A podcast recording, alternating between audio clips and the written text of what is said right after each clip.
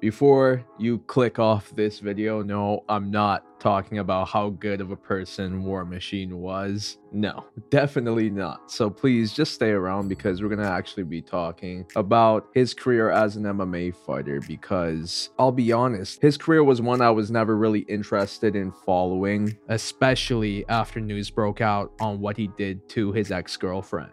But even during it, I just didn't really care. I know he was very notorious back in his MMA days when he was fighting, especially with all the things he would do outside of the cage in terms of his career as an adult film star and also other run ins with the law. But even all this, I just was never intrigued. But because he'll never fight again due to his life sentence, it really makes me think what could have been had War Machine stayed out of trouble. Did he have the potential? Potential to be great, or was he just an average fighter? And the way to find the answer to this is by asking the bigger question how good was War Machine actually? But first, shout out to the Undisputed members of my Patreon. They get the extra perk of a shout out before each video. But even the intro members get early access and video to the Keon Kamara podcast. And as always, the money goes to charity. Now let's get to it. War Machine began his MMA career on February 29, 2004, at the age of 22. After going 4 and 1, he became a contestant stint on the sixth season of The Ultimate Fighter, and he wasn't originally part of the cast. He actually came into the house because this one guy injured his elbow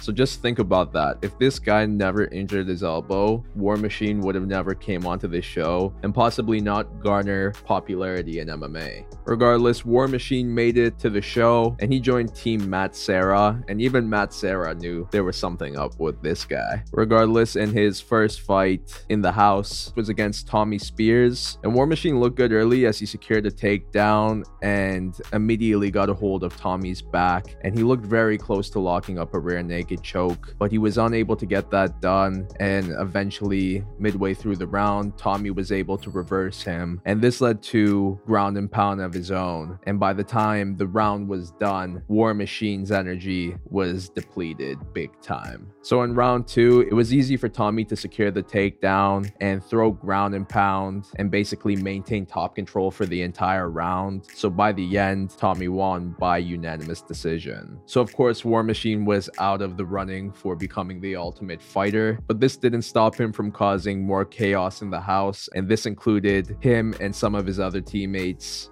giving the opposing team's toilet an upper decker. And basically, an upper decker is when you take a shit in the top part of the toilet. So instead of the bowl, you lift up the top and take a shit there. I guess that's some sort of prank. But this upset the other team big time once they found out, especially Jared Rollins, who confronted War Machine right away. And War Machine was like, yo, I'm sorry. But Jared like snatched his hat. Like that was the funniest thing. He didn't even hit him, he just snatched his hat off his head. I loved it. And this immediately ensued in a brawl, but nothing big really happened. But of course, the tensions were still high, and the UFC wanted to capitalize on this. So at the Ultimate Fighter finale, War Machine fought Jared Rollins. And this was a very fun back and forth fight as both men brought the fight down and had their moments on top. I would say overall, War Machine had more moments on the ground in round one, while Jared had more moments on the ground in round two. And then in round three, the two just went all out. And at one point, Jared connected with knees and a punch that dropped War Machine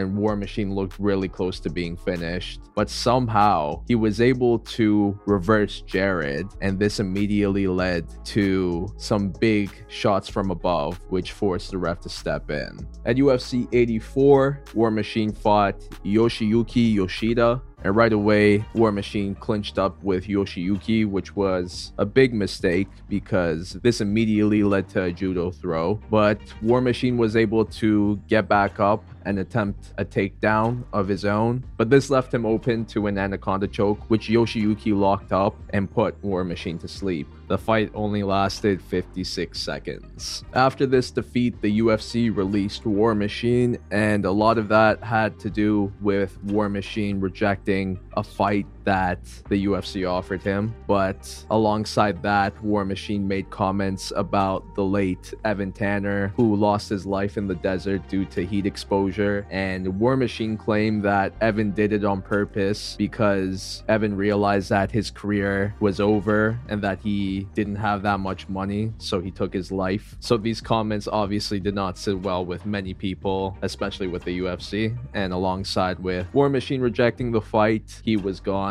and went on to fight on the regional circuit where he found a lot of success. He actually picked up five wins in a row before fighting David Mitchell. And for most of the fight, David was trying to bring the fight down, but for the most part, War Machine was the one who was bringing the fight down. And it wasn't only because he was able to bring the fight down, but it was also because David was okay with pulling guard and trying to look for a submission, but he was unable to lock anything. And if anything, War Machine looked closer to locking up submissions in this fight than David, in my opinion. And with him being on top more, it just looked better if I was a judge. But I guess the judges this night thought otherwise because by the end, David won by split decision. Following this defeat, War Machine fought Zach Light. After trading some punches, the two clinched up, and this led to Zach bringing the fight down, but he immediately got reversed, and War Machine was able to get a hold of his back and lock up a rear naked choke that put Zach to sleep. War Machine went on to lose his next fight to John Alessio before fighting Roger Huerta, and this was a back and forth fight as both men had their moments on the ground as they both secured takedowns and threw ground and pound. They also traded on the feet and both had their moments there. So going into round three, it really was either man's fight.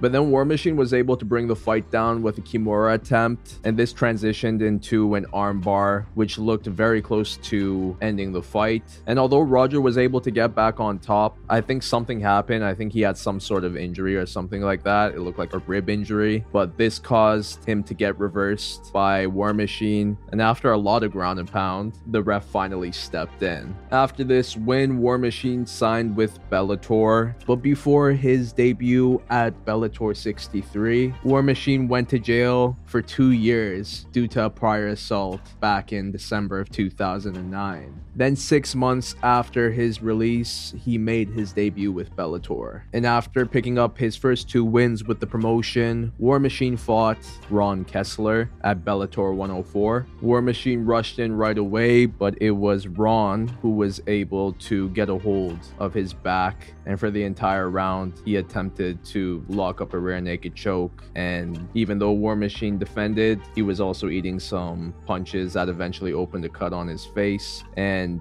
with blood in his eyes and with his energy tank running low right away, this made it easy for Ron to secure the rear naked choke before the end of the round, which put War Machine to sleep. And this was his most recent fight, as on August 8th, 2014, Bellator released War Machine after news broke out that he and assaulted his former girlfriend. He was convicted on 29 of 36 felony counts, and this gave him a life in prison sentence with the possibility of parole after 36 years of serving time. So it's pretty clear that War Machine won't be fighting anytime soon. So after going 14 and 5 in MMA, how good was War Machine actually? So the sad thing I would say about his career was that he was wasted potential he had an overall average career, I would say. 14 and 5 is pretty impressive, but the level of competition that he beat wasn't the greatest. But for the amount of fame that he garnered for that tiny spotlight that he made for himself through MMA was very impressive, and I do have to give him credit for that. And I'm not talking more so the illegal things that he was doing, like getting into fights outside of the cage, but more so the gimmick of him changing his name to War Machine legally because of a lawsuit from TNA Wrestling. And then also maintaining an MMA career alongside a career in adult entertainment that too is just very headline worthy. But even his troubles with the law helped him gain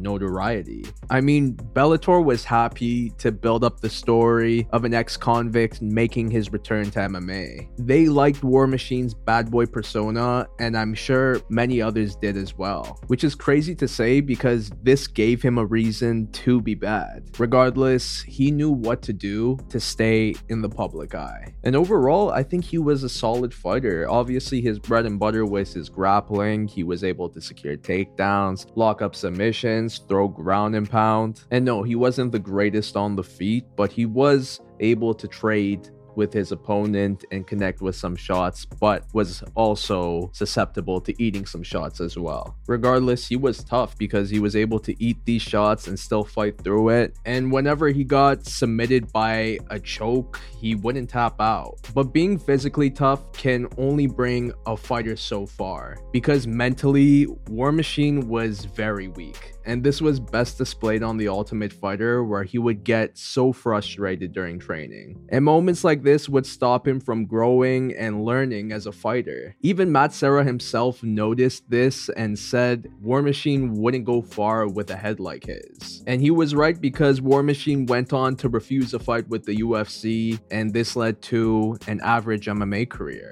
And that's what I mean by saying it's sad to see such wasted potential because he had the physical strength to do it. His mental weakness was the reason why he couldn't make it to the next level, and it was also the reason for all the troubles in his personal life. But why was War Machine like this? And the sad truth was because he was a product of his environment. War Machine grew up with a mother who was a drug addict, and at the age of 13, he unsuccessfully performed CPR on his father, who died of a heart attack. And I'm not trying to defend what he did, but there's no doubt that these traumatic events in War Machine's life shaped him into the person that he is today. And that's someone who never learned how to cope with tough times in a healthy manner. When he'd get upset, he would express his emotions through anger and aggression. And with a mindset like that, I can tell that it was probably very difficult for a person like War Machine to take the necessary criticism that is needed in order to improve as a fighter. Plus, I'm sure taking damage to the head did not help. So, yes, had he been mentally strong, I could have definitely seen him not only go far in MMA, but also go far in life. That's why I would give his MMA career a 5 out of 10.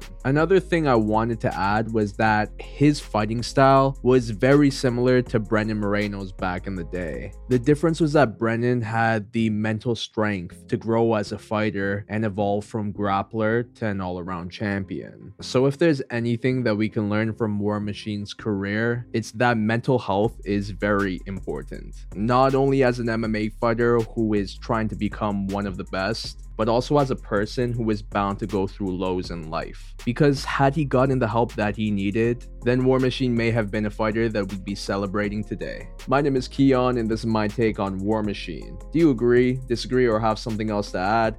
Please put in the comments down below because I love to read it. If you like this video, please give it a thumbs up and subscribe to my channel for more content like this. But that's a lot for now, so I'll see you in my next one.